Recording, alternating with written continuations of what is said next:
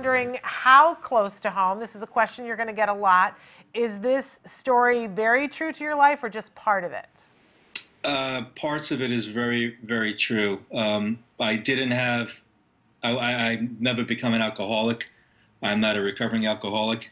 Um, I've never taken drugs, but um, everything related to the fact that I have an autistic son. I just retired from the New York City Fire Department, and the fact that I don't have a good history with my father because he is an alcoholic to this day.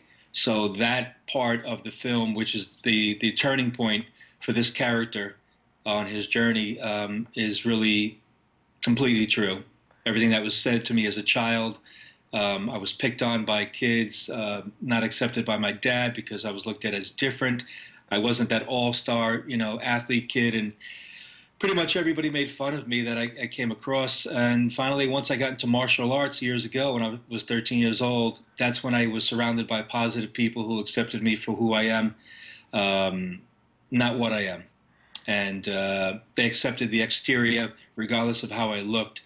And uh, that's a big problem, as we know today, with bullying, with uh, whether you're gay or overweight, or you look different, or you have a disfigurement. Kids are cruel, and uh, years ago, the difference is we didn't have technology where we could just go home from school and we could hide from that, yeah. and then we just have to face it the next day.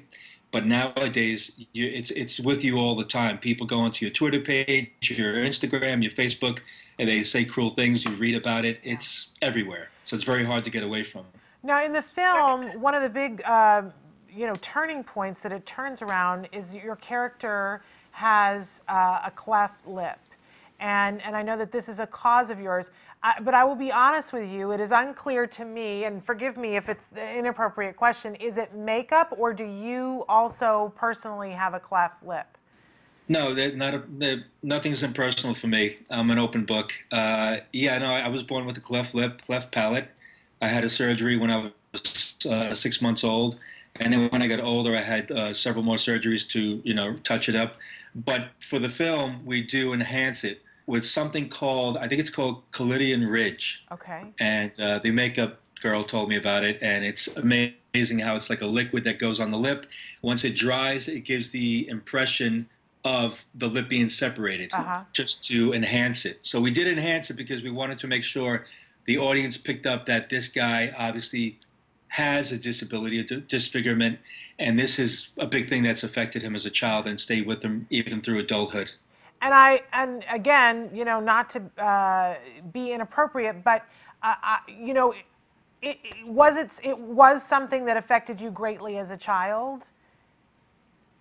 Oh, tremendously. I mean, I I can think back specific times right now, and it's it's clear as day, like rewinding a videotape yeah, I remember exactly how the kids taunted me, how they made fun of me. Uh, I was almost killed twice uh, by some kids in my neighborhood. I grew up in a pretty rough neighborhood. Uh, but once I put the martial art uniform on, and you know, my dad says, "Make sure you come home wearing that uniform. Let everybody see it." Oh, they forget it. They want to be my buddy. They wanted to play baseball and football with me, and you know, they they respected me because you, you, had to prove yourself in the neighborhood that I grew up in. Well, I'm glad that you found something that made it better, and I'm appalled that anybody, you know, whenever I hear about bullying, I'm appalled. But um, I'm, I'm curious whether, like in the film, if this has helped you with dealing with your son getting a diagnosis of autism spectrum disorder.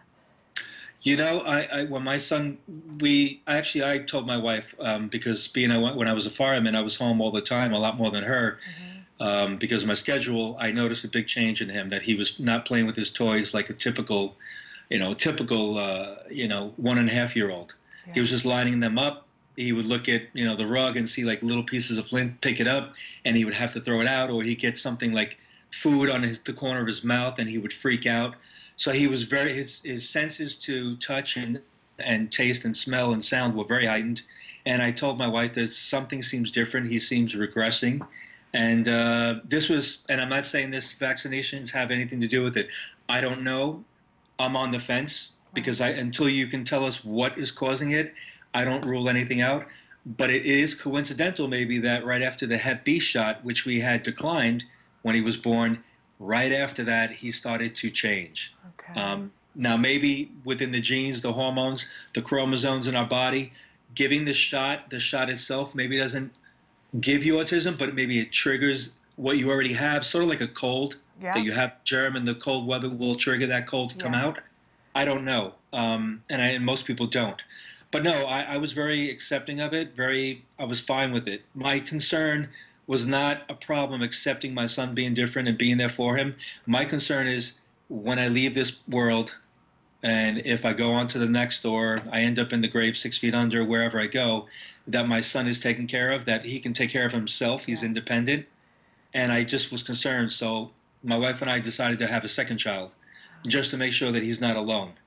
So he has a four four and a half year old brother um, that loves him to death, that adores him, and I think that's helped him also progress Yes. with his speech and you know responding and um, love and affection. And thank God he gives love and affection, makes eye contact. He is verbal. He's not nonverbal.